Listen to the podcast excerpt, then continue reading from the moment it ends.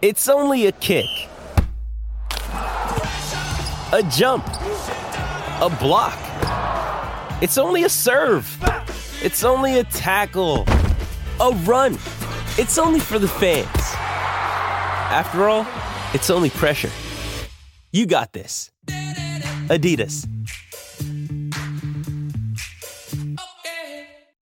This is the Dan Graca Show on 98.7 ESPN. A lot going on in the world of sports on this Wednesday. We already have one final in the books. That was the Mets. They came up short in Milwaukee, but overall, you know, you take two out of three.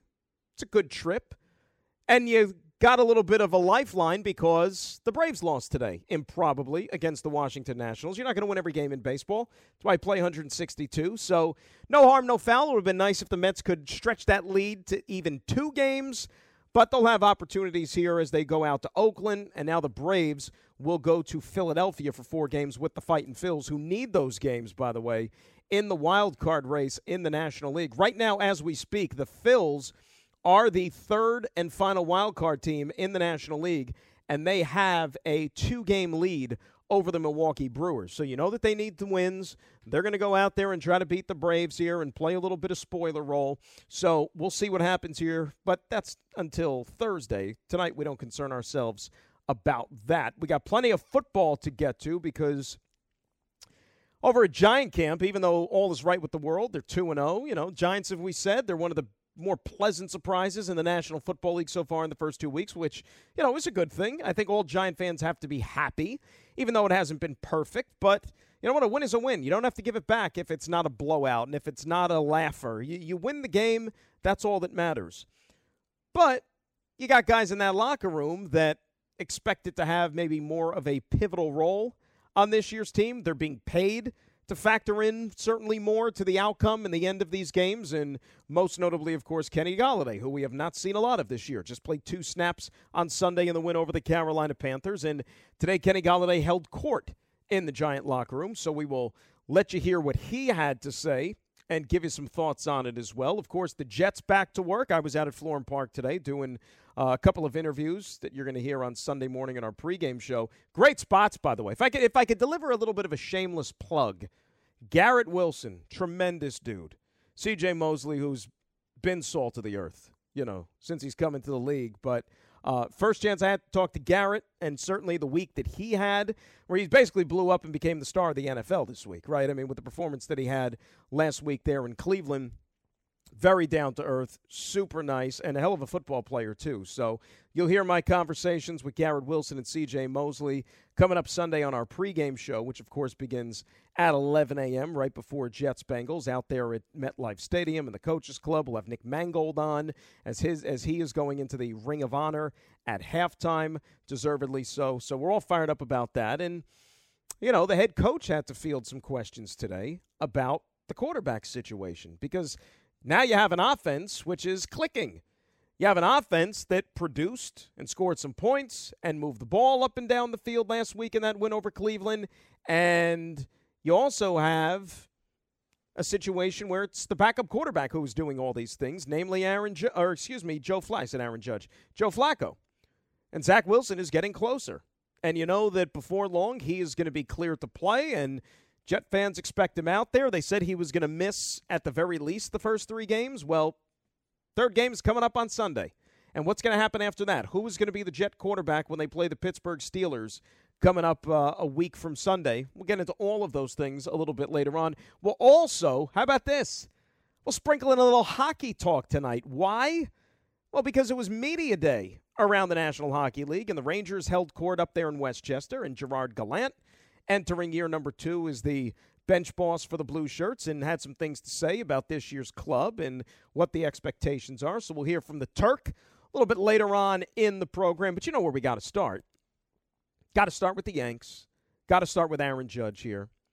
And it's funny because, like, more often than not, you're playing a game like this with, you know, two weeks to go in the season. And by the way, literally two weeks left in the baseball season, two weeks from today. And you would think that the number one story – would be that of Luis Severino, right? That he is making his first start since the middle of July. The guy's been out for two months. How much does he have left in the tank? How much rust does he have to work off? And more importantly, how much of a contribution is he ready to make to this Yankee rotation? We've talked about it repeatedly. If the Yankees want to go on a deep run in the month of October, if they want to do something special, you're going to need guys like Severino to step up. Because how many starting pitchers do you really trust on this Yankee team right now? And of course, it's Gerrit Cole, but then you need Severino. You need Nestor Cortes to essentially be that number three guy because Frankie Montas ain't it. Forget about him being shut down now with the shoulder, but even if he wasn't shut down, you can't like what you've seen from him so far since he's put on the pinstripes. Big start tonight for Severino. They're not going to push him. He's not going to be out there for, you know, 100 pitches. I, I would say, what are you going to get? Four or five innings out of him, and that's fine. As long as he feels good when he wakes up in the morning, that's all you concern yourself with, I think, if you are the Yankees. But it's a magical night out there, right? Could be a magical night. It was certainly a magical night last night. And he could have another one any of the next few days, whether it's tonight against Pittsburgh or whether it's the next couple of nights against the Boston Red Sox. I mean, there is this feeling in the air. There's this feeling in the city about what could potentially take place here because you know what this is? This is baseball history. Baseball history. And we always say, like, apart from the other major sports, baseball's record book, baseball statistics, right? Those things are held sacred maybe more so than any of the other sports. I don't know why that is, but it just always seemed to be. You know, growing up as a kid, you knew 61, right? You knew Henry Aaron's record when it stood. Those were numbers that were like ingrained. Maybe not so much the other sports, at least like by name or number. You know, like when I was a kid, like Fran Tarkenton held the uh, all the all-time touchdown passes for quarterbacks. You know, Kareem Abdul Jabbar, the all time leading scorer in the NBA. It's like, okay, but do we know like those exact numbers off the top of our head? No, you don't. But you knew 61 because there was something magical about that each and every year. And was somebody going to be able to break it? And, you know, you always kind of took that measuring stick at the All Star break each and every year of how much longer does this guy have to go or how many home runs is this guy going to have to hit? And, you know, God forbid if somebody gets to 40 home runs maybe by August, there's a chance. And then the 90s came, and we didn't quite know it at the time, but you had the evolution of the steroid era. And guys were starting to put up video game numbers, and guys were doing things that ordinarily we weren't used to seeing in the game of baseball. To where after a while it almost became cheapened because it seemed like everybody and their mother was not only hitting 40 home runs, they were hitting 50 home runs. And there were a lot of guys who made a legitimate push to try to beat that 61 until it finally happened. Two guys did it in one year in 1998. And then a few years later, Barry Bonds came along and he shot right past McGwire and Sosa. But it's never happened yet in the American League. It's never happened by anybody in the AL. That still stood. And it's maybe something that was forgotten about a little bit, right? And that is what Aaron Judge is on the verge of doing. And last night's ninth inning was magical, right? Judge hits at 60th, which, by the way, I missed live. So I was driving home from the studio last night, listening to something else because I thought the game, you know, the Yankees were down four runs going into the ninth. Game's over. They're not going to win the game. So I was flipping around. I can't remember what I was doing. Might have been on a phone call even. And then I get in the house. I put the game on. Yankees are rallying in the ninth. And then they're recapping everything that's taken place in this half inning. And they're saying, well, Judge hit the home run. I'm like, he did? When? I, I, I didn't even get an alert. I got nothing. Nothing. And then Stanton, of course, with that unbelievable frozen rope to left field for the walk-off grand slam. So you had Lindor hit a grand slam to give the Mets the lead last night, and you have Stanton hit the grand slam to walk it off in the Bronx. Not too shabby for New York baseball in just a couple of minutes apart. And Pittsburgh just can't get out of this town fast enough, can they? I mean, my God.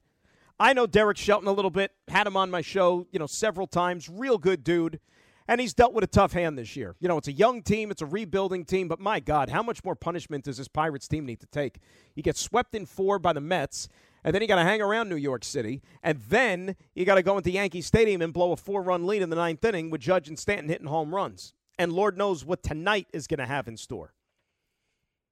One other thing that somebody has to explain to me, though, like apparently I heard them saying that like fans were leaving early last night. Why in God's name would you leave that game early? It's one thing for me. I'm a yo-yo driving home and I can flip the dial and, you know, see what else is on the radio and this and that. I don't have to be like locked in and glued to the game. But if you bought a ticket to go to the stadium last night in hopes of seeing Aaron Judge make history, knowing full well that he leads off the ninth inning, why would you leave? Unless it's an emergency, why would you leave? Just because he was hitless?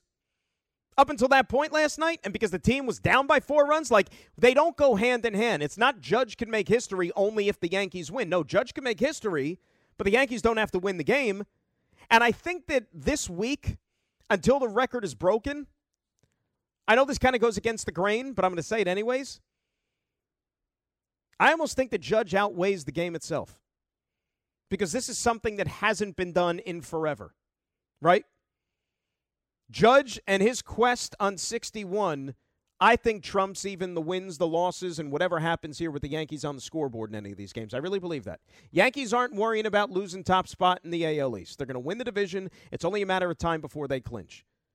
But the situation with Judge is a different story in and of itself. This isn't just baseball history, it's sports history, it's our country's history. If you still believe and are still of the mindset that this is the national pastime. And I know you can be cynical about the whole thing, and you should be.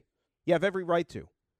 But for those that still respect the tradition, still respect the history of the game, this is something that's never been done before on the American League side of things. And I know that people are a little bit skeptical as to really what is the record. Is it 61? Is it 73? What is it? Right? Everybody has a different opinion of it. To me, this is special. This is the mark. I don't know what you acknowledge to be the record, but love to hear from you at 800 919 3776. This is rarefied air, what he's doing. Rarefied air. We come back. We get into this a little bit deeper here, specifically when it comes to Judge, and more also the fallout from that kid who caught the number 60 home run last night. And I'm sitting there looking at these videos, and it's like a, a, legit mob scene. I mean, like, I don't care what type of riches something like that would bring to you, right? You couldn't, I, I wouldn't be within a million miles of a situation like that. I would not want anything to do with it. But I know I'm not like everybody either, so, you know, to each his own. You do what you want. And then you're also faced with that decision. Like if it was you, and I told you that you're the guy that could catch the record setting home run, number 62. And you also know that it could fetch you probably at least a couple of million bucks on the auction block. Would you sell it? Because that's life changing money. Would you sell it? Or would you do what the kid did last night? You go meet Aaron Judge after the game, you give him his baseball, and he signs a few balls for you, and you get a few pictures taken. And I can't say it's the right or the wrong answer. Who am I? We'll talk about it all, though. We'll do our first behind enemy lines feature of the week. We'll dive into the Jets' opponent for week three, the Cincinnati Bengals. Richard Skinner covers them for WKRC 12 in Cincinnati, knows the team inside and out. So we'll talk about the defending AFC champions who are off to an 0 2 start a little bit later on in the program as well. It's a Dan Graca show. We are live till 10 o'clock right here on this Wednesday, a possibly historical Wednesday on 98.7 ESPN. This is the Dan Graca Show on 98.7 ESPN.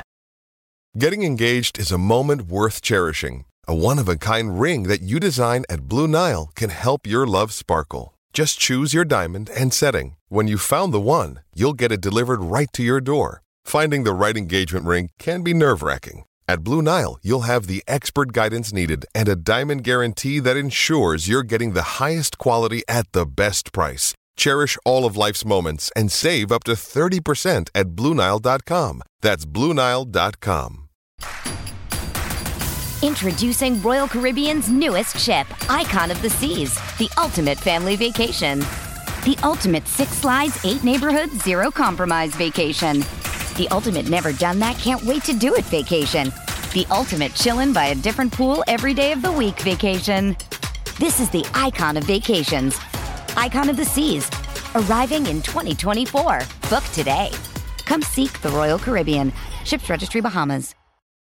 Possibly a record setting Wednesday over in the Bronx. 800 919 3776. That is our telephone number. So Judge is going to be strolling to the plate here in just a, a couple of minutes. We will keep you posted as if anything were to happen, anything historical, and I think you know what we're talking about. We're not talking about a ground rule double. We're talking about the long ball and the history. But you know, I, I brought it up a little bit earlier. The the scene with the fan last night and the kid who caught the ball, and I guess he's like a 20 year old kid. They were saying. I, I mean, I'm watching that video, and I'm watching just like uh, the mob of people. And Judge doesn't hit a home run. It's a it looks like an extra base hit to left field. So he's got a double, but it's not a home run. So Judge helping the team win, but nothing historical. So he's got a hit. And by the way, that helps him as far as the Triple Crown is concerned, too. That's also something we're going to get into. But, the dude with the baseball and, and, just seeing this, like, swarm of people, it looked like those videos that you see on the news on, like, Black Friday when everybody goes out like Christmas shopping and they try to get like the best deals as soon as the doors open at the store at like five o'clock in the morning and they try to get like a television for like $35 or a computer for like, you know, 50 or something like that. And you have people like tackling each other like it's the Royal Rumble right in the middle of the aisle. That's what it looked like last night for a baseball. And I understand that, look, a Couple of million bucks are at stake. I mean, Brandon Steiner, he was on with the guys, I think, yesterday on the K show, and I think he said it could fetch somewhere between like two and a half and three million dollars on the auction block. Once you talk about that 62 ball. And the kid, though, I guess he's a big Yankee fan. And he's like, nah, I don't want any money. And they were able to arrange a meet and greet with Judge after the game last night. And Judge took pictures. He signed baseballs. He signed a bat. And you know what? Good for him. Whatever. You know, to each his own. And like I said, that is a choice and that is a decision that everybody has to make themselves. You know, my situation is different than your situation. Your situation is different than the next guy's situation. If money is something that you are in dire need of and it could change your life, maybe they do look to sell it. Right? But other people, you know, maybe out of the kindness of their heart, they're not consumed with money. That's why it's, it's a tricky spot. And all I'm saying is, is that whoever ends up with that record-setting home run ball whatever they decide to do, that's their choice. You can't kill them. 800 919 3776. Forgot the number there for a second. And by the way, the home run he hit last night, think about how that situation all fell into place, right? Because one of the things that we have been discussing for the last couple of months is Judge continued like hitting home run after home run. We said, well, if you're an opposing team, why would you even bother pitching to Aaron Judge? right? Like, why would you let him even do this on your watch? Like, you don't want to be the pitcher who serves up the record setting home run. Like, I, I wouldn't want to be that guy. I know that you're linked to history forever, but it's not for a good kind. You were the guy that gave up the home run. Like, I remember, what was it, 10 years ago when Jeter got his 3,000th hit? I'll never forget that. He did it against Tampa Bay, he did it against David Price. When he hits the home run for hit number 3,000, like, David Price was like embracing this. Like David Price was like, you know, doing signings and everything, like signing eight by tens with the shot of him giving up the home run to Jeter and like, you know, riding this out. I'm like, uh, that's not something I would do, me personally. And I don't think any competitor would want to necessarily have their name attached to this. But last night it was the ideal scenario for something to happen. Ninth inning, it was a four run lead. So Pittsburgh, you're thinking, all right, here's Judge. He leads off. If he hits one out of the ballpark, we still have a three run lead, and we're still in good shape to win this game. You might as well pitch to him. They did. He hit it out of the ballpark. And then the wheels came off after that. But five home runs now in his last six games. Look, he might set the record tonight, could set the record tomorrow, might even set it before Friday. Because I know everybody's all up in arms about Friday and the Apple TV Plus, and God forbid you're going to have to stream it. You can't watch it. Oh, what a disaster, right? Well, you might not even have to worry. Because it could happen before then. Before I get to the phones here, just just just take a step back for a second and, and, and let this kind of marinate, right? When we talk about history and significance and things that have never been done before. Aaron Judge is tied with Babe Ruth right now. Most home runs in a season. Or, or you know, think about that. Tied with Babe Ruth. That I mean, that's like you, imagine waking up in the morning and like that's you and you and like you whatever you know that's your profession and you're tied with Babe Ruth at something. And oh, by the way, you played for the same organization he did. That's pretty cool. It's pretty cool. All right, let's go to the phones. Tyler's in Neptune. First up here on the Dan Graca Show, 98.7 ESPN. Tyler, how we doing? Hey, what's going on, Dan? What's up, Tyler? How's things? Yeah, just getting out of work now. Started at seven, so long day, but we're all That's right. called a 12-hour Not too much day, as far as I'm concerned. At this time, No, good luck Eh, with that. well, you do what you got to do. But anyway, if I caught the ball, what Yeah. I would do is I would obviously look for the nearest security because there's going to be tons of it there. But what I would do is I would, as soon as I got out of there, I would wait around till the end of the game in the wherever the designated area is where they're going to have for that guy, and I would try to bargain with Judge. I would say, you know what? I need some life changing money. I want to buy a house. I'm only 24 right. and you are about to get some generational changing wealth money. So how about we just make a little bargain? You're about to get maybe 350, 400 about what I want, maybe one or two. So when when you get paid, I'll get paid, and I'll hold on to the ball, and then I'll give it to you. Then, so this way you get it at a discount because I do think he should have it before it goes into the Hall of Fame. Well, here's the thing about it. Like you said with the with the bargaining with Judge, I don't know how that works to be quite honest with you. Like I mean, does the bargaining session happen like in the bowels of Yankee Stadium like right after that game or is it something that is going to maybe be drawn out for let's say a couple of weeks or maybe even a month or who the hell knows because like you said, this is probably going to be for some big life-changing money we're talking about. Well, like I said, yeah, the two and a half, three million, Judge, you can have it for half of that. Just give me a little bit. Like you said, in the bowels of Yankee Stadium, I would do it right after there. We'll get a handshake deal, and I'm sure we'll get lawyers and this, that, and the third involved later. But I would do. I would try to get a handshake deal done there and see. You know, hopefully, Judge's character is good enough to hold up to that. I think he may be. You know, I'd hope so. Yeah, I mean, Judge is by, by all accounts he's a good guy. And Tyler, thanks for the phone call. Go get some rest. Tyler putting in 12 hours at work today. Um, you know what's funny too? Like I guess I saw that on the secondary market, tickets in the left field bleachers, where you know the majority of you know people expect this home run to go, eleven hundred bucks. Eleven hundred dollars, and that is only for an opportunity to maybe snag this thing. An opportunity. Because A, you don't know if it's going to be to left field. I mean, Judges hit plenty of home runs to the opposite field, and in that ballpark, all you got to do is stick your bat out, and it's going to go over the right field fence. It's a joke. So there's no guarantee.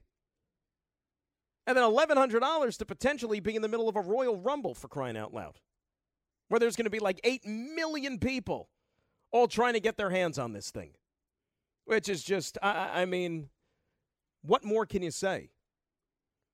But he's had the right attitude about this whole thing, right? He's kept it in perspective, and let's be honest, he hasn't let it affect him the way he goes out there and plays. Let's hear from Judge. This was after last night. He was asked, "What does number 60 mean to him?"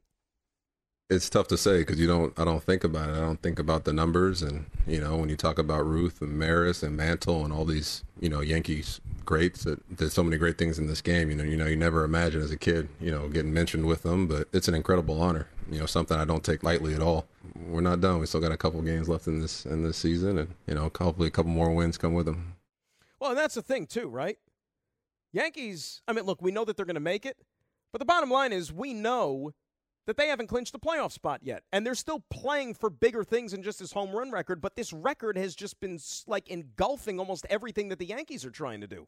And I think it's a perfect situation that if he could set the record and the Yanks win games and help them get to this playoff push that they're trying to achieve, best of both worlds. And they're going to get there. And Judge is going to set the record. Just don't know when it's going to happen. How about his manager? How about Aaron Boone? He says, you know what? The season the Judge is having right now, it's right up there with anybody's. And I go back to the context of the season, and the more I look at it and dive into it, it's got to be an all time great season. I think it mirrors other sports we've seen, you know, Gretzky in the days where what's the difference between one and two? Jim Brown, Babe Ruth. I think it's that kind of season that we're looking at. But Aaron sounds terrible. I've been listening, you know, for the last few days, but it never really like registered until just hearing that right now. Play that again, Harvey. Just play the beginning of that again. And I go back to the context of the season, and the more I look at it and dive into it, it's got to be an all time great season. I think it mirrors other sports we've seen, you know, Gretzky in the days where what's the difference between one and two? Jim Brown, Babe Ruth. I think it's that kind of season that we're looking at. Is he okay? Could we get Aaron Boone like a Hall's eucalyptic or something? Get him some some tea with honey or whatever they prescribe for for a, a bad voice. My gosh, I know the allergies are a pain this time of year, but my he, he sounds terrible, terrible. Keep him away from Judge if you want him to set the record. You know, you're going to find an Aaron Judge can't play today because he caught whatever the hell Aaron Boone is uh, trying to fight off there. Lastly, Tim Kurkjian baseball savant, baseball historian, knows the game, knows the history of the game. Okay? He was on ESPN radio, and he was asked, you know, a question that I kind of floated out there a little while ago. Who, in his mind, is the all time single season home run leader? It's a line in a record book and it's important. However, if we start taking records away from players and we are really going to destroy the record book. There was an asterisk next to Roger Maris's home run record for a very, very short time. And then everyone recognized this is really bad and this is really unfair. I think we should just leave it up to our best baseball fans and let them determine who is the all time single season home run leader. For me, it's Barry Bonds, but I understand anyone who looks at this differently, and that's the beauty of the sport. It's a record, it's a line in a record book, but it doesn't tell the whole story. It doesn't tell the whole story. Remember, the for those that don't know, by the way, the asterisk that was attached to Roger Maris's 61, like if you remember the Billy Crystal movie, the HBO, which was very, very good all those years ago, I can't remember when it came out you know, the title of the movie was 61, and then there was a little asterisk next to 61. Because once upon a time, the commissioner, Ford Frick, this was in the 60s, um, attached an asterisk to Maris's 61 because when Ruth hit 60, Ruth did it in only 100. Remember, they played only 154 games. So it was a little bit different. And then, of course, teams are playing more games. You have more opportunities to hit the home run ball. And that's why he had a little bit of an asterisk, and now it's gone. This is history, folks. This is history. And you know, I, I have had so many, and we all have. You know, we've had all of these conversations for so many years about the steroid era in baseball and the record book and the damage that it did to that, and and what truly is the home run record and who is the home run king.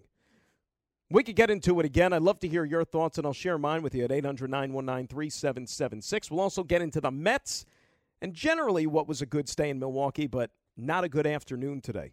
Dan Graca Show, 98.7 ESPN. This is the Dan Graca Show on 98.7 ESPN.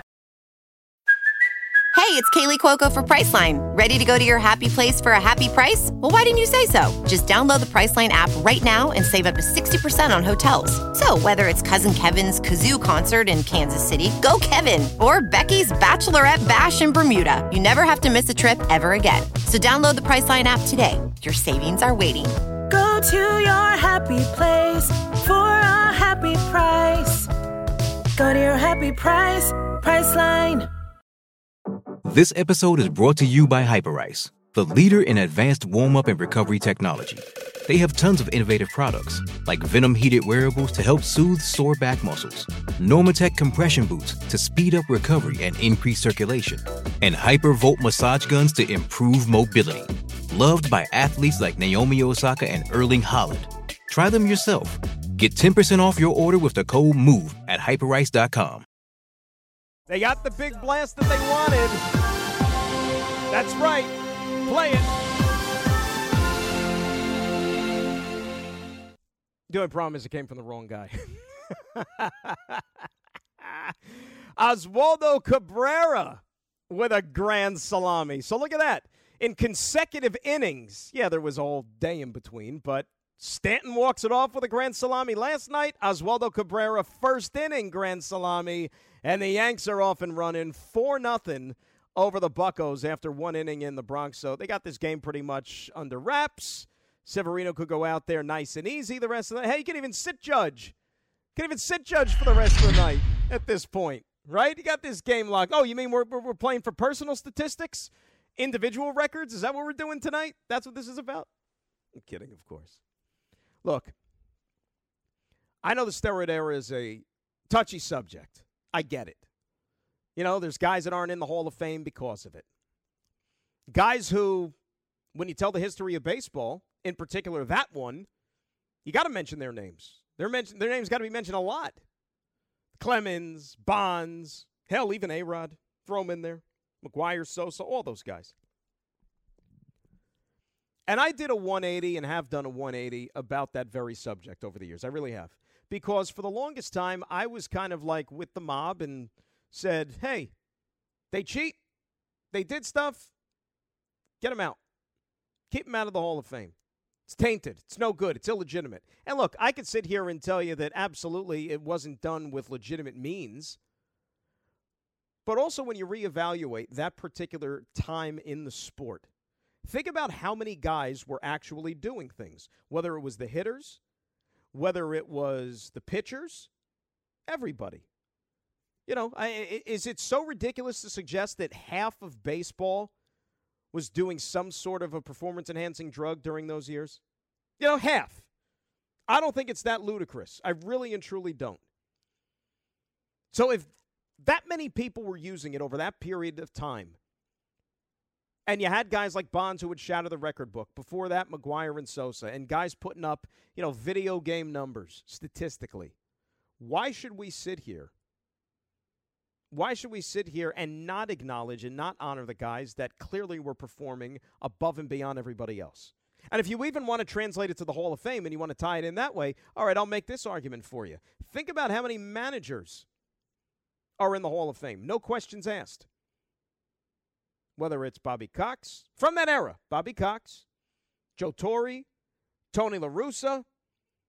How many games did those managers win? And obviously, you get into the Hall of Fame as a manager by winning games, winning championships. How many games did those managers win due to contributions from guys who were performance enhancing drug users? How many? Well, we don't have an exact number, right? But you have to admit that at the very least, it was aided significantly by players who we do not term clean. So we're not talking about keeping the managers out of the Hall of Fame. And let's not forget the guy who was the shepherd of Major League Baseball during those years, Bud Selig, the commissioner, they put him in the Hall of Fame. The sport, which collectively knew exactly what was going on, and they collectively all turned the other cheek because it was keeping baseball in the news. Fans were eating it up. It was getting the attention that they craved while the NFL was soaring to new heights, while the NBA was still living in the Michael Jordan years and they were really popular and so on and so forth. Baseball saying, hey, what about us? But once McGwire and Sosa happened in 1998, which, by the way, was four years after a work stoppage and four years after the World Series was canceled, which is like sacrilege when you talk about the national pastime. The McGwire Sosa home run chase in 1998 got baseball back on the front page for the right reasons. And that's why they kept it going. So if all these other people are in the Hall of Fame, we're going to keep guys like Bonds out. We're going to keep guys like Clemens out. Right? Guys who, even though they never failed a test, even though we kind of knew exactly what was happening. So take what you want to be the record. As far as I'm concerned, you can still celebrate Aaron Judge and everything that's happening here, at least from an American League side of things. When we come back, let's pay some attention to the Mets. We'll do a little behind the enemy lines at 8 o'clock. Dive into the Jets' opponent this week, the Cincinnati Bengals, with our pal Richard Skinner from KRC 12 in Cincinnati. But we'll talk some Met baseball and an opportunity that eluded them earlier today in Milwaukee. Dan Graca Show, 98.7 ESPN. This is the Dan Graca Show on 98.7 ESPN. This episode is brought to you by Pepsi Wild Cherry. Pepsi Wild Cherry is bursting with delicious cherry flavor and a sweet, crisp taste that gives you more to go wild for. Getting wild may look different these days, but whether it's opting for a solo Friday binge watch or a big night out, everyone can indulge in their wild side with Pepsi Wild Cherry. Also available in Zero Sugar. So grab a Pepsi Wild Cherry and get wild. Sliding into second base in the first inning, and then he came up a little bit awkwardly and you know, it just didn't feel right. And then in the bottom of the inning, when he came charging in for a fly ball, kind of felt something tugging and decided to exercise caution and took himself out of the game. And look, Mets don't have a game tomorrow. They're not playing again until Friday night in Oakland. You want to give him a day out there. Maybe at some point he returns this weekend. You hope it's not anything super serious. They said he's going to get imaging there tomorrow. Um, but the Mets, you know, you hate to overreact off of just one loss, right? You, you, you hate to do it. You know, they won that game last night. It was thrilling, come from behind fashion. Lindor with a, you know, go ahead grand slam. They're 40 over 500. But today was another golden opportunity that was lost. Right? I mean, that was that that, that was an opportunity where you could have stretched that lead to 2 and 2 is big. 2 is a big number because at the very least, remember, Braves have two more games to play than the Mets do. So they're even in the loss column. So let's say you go up two games. Then if Atlanta wins both games that they have to make up, you still have a one game lead over them in the standings, right? You still got that one game lead, but now we know that that's not the case because the Mets couldn't win. And this was a one nothing game for like a long time today. And the Braves had already lost by the time that Met game went final. Like Braves went final thanks to our pal Joey Meneses of the Nationals, who since he got called up this year, the guy is absolutely raking. Judge strikes out, by the way, in his second at bat of the night. And the Mets just can't get any offense going today. They can't. You know, Walker hung in there, I think, for a long time, made the one mistake to Adames. Maybe Buck rode him a little long, and, you know, he got into some problems there in that inning. And then the bullpen came in and kind of just, as I like to say, set fire to the game. And make no mistake about it, you know, you can like the, the, the way this Mets team has played this year. You can like the position that they're in right now, and, and it's all well and good. And they're a good team, and they, they, they should be able to make some noise. But the absolute Achilles heel for this baseball team this year has not gotten any better. The thing that concerns you pretty much all summer long continues to be an albatross. And the scary part about it is that now, and we're talking about the bridge to Edwin Diaz in the bullpen, but what's happening now is you've got guys who are back off the shelf, whether it's Drew Smith, whether it's Tylor Megill, guys that you're trying to maybe incorporate into that role who can maybe bring some stability to it, and they're going out there and they're struggling. You know, and especially the culture of baseball that we live in right now, where pitchers don't do, don't go deep into games, pitchers are not going, you know, eight nine frames, and especially in October, where managers are way, way quick with the hook.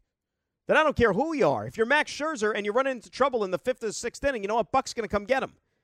And then what does that mean? You got to call on your bullpen. And do you really trust these guys? If you can't trust them to make pitches against so so teams that aren't even going to the playoffs, how are you going to trust them in October playing against really good ones? Tell me. That's a problem for the Mets. It's a problem for the Mets, and the Mets have not found any solution to it whatsoever. And it's really the same thing, too, that they're just dealing with this Braves juggernaut. The best team in Major League Baseball since June 1st are the Atlanta Braves. You won six in a row before today, and you still never got any further separation because the Braves kept winning. And it's not just about the Mets because Atlanta's playing at an insane level right now an absolutely insane level. And you want to say that today evens things out because last night you had that kind of crazy win and late inning rally and so on and so forth. That's fine. But you still got a job to do. And don't overlook this Oakland A's team. As we found out a couple of times already when the Cubs went in here and swept the Mets. Don't go out to Oakland and sleepwalk. Each one of these games matters. Pretend that you're playing the Dodgers. Pretend that you're playing the Braves when you're out there, and that is a tough game to get up for and tough games to get up for because you're playing in that Coliseum, which is probably the worst environment, the worst atmosphere for a baseball game that you're going to find in the entire sport. There's about 12 people that go to it. The amenities are horrible. There's eh, the majority of people there might be Met fans actually, but there aren't going to be a lot of them because who want to trek out there if you're going on a road trip to go see that your team play? It's a disaster. But you got Bassitt, Scherzer, and DeGrom pitching those three games. You should win them all. I don't think it's a stretch to say you should win every single one of those games. Atlanta, meantime, plays four in Philadelphia. Phil's maybe going to do a better job. They play better at home. Hey, is it too much to ask? You think Atlanta could maybe, or Philadelphia could maybe split the four games? A little two and two? That the worst thing in the world? Hoping, but I don't know if it's going to happen. Here's Buck Showalter from after today's game giving an update on Brandon Nimmo. I think he was smart about it. You know, he felt it uh, sliding in the second a little bit and got out in center field and thought it would, would be okay. And then he took off after a couple of those balls in front of him and uh, smart move trying to get ahead of it. It's got left quad tightness. And we'll get some imaging tomorrow just to see what we're dealing with. But uh, always concerned. Mm-hmm. But I'm hoping that his caution there is something that will reap some benefits. Taijuan Walker, as I said, pitched well today. You know, the final stat line doesn't look all that gaudy because of the four earned runs in the six innings, but he was cruising until the seventh. Made that one mistake to Adames. And Buck tried to extend him a little bit more. He was extremely efficient with his pitch count. Think about it. He ran into trouble in that seventh inning, and he still ended up with only 88 pitches. He had a really, really good day. I think we were talking about on the show last night because Carrasco was struggling in his start last night. And I said, you know what? If you're asking me who I think should be that fourth starter to get an opportunity come postseason for the Mets, I think it's Taijuan Walker. It should be him. I, I, I have more faith in him than I do Carlos Carrasco. Not to say that Carrasco's bad, but I don't know. Walker's got a little bit more of that bulldog mentality, I think, especially in these big games.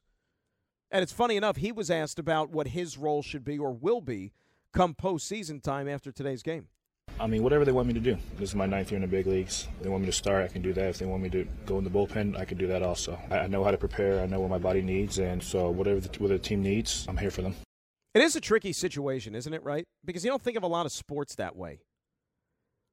You know, when you go from the regular season to the postseason, you just really.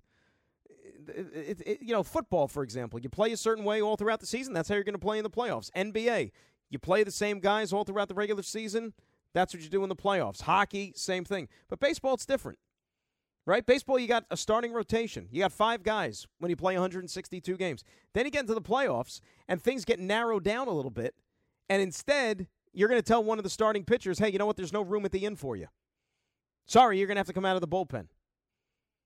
You know, you can't just we can't just keep doing it the same way we've done it for six months because it's the playoffs.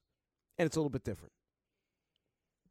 And I know we still got two more weeks, but right now, all things being equal, if you're going to tell me that these are the guys that the Mets are going to be throwing out there, I think Walker should get that fourth spot.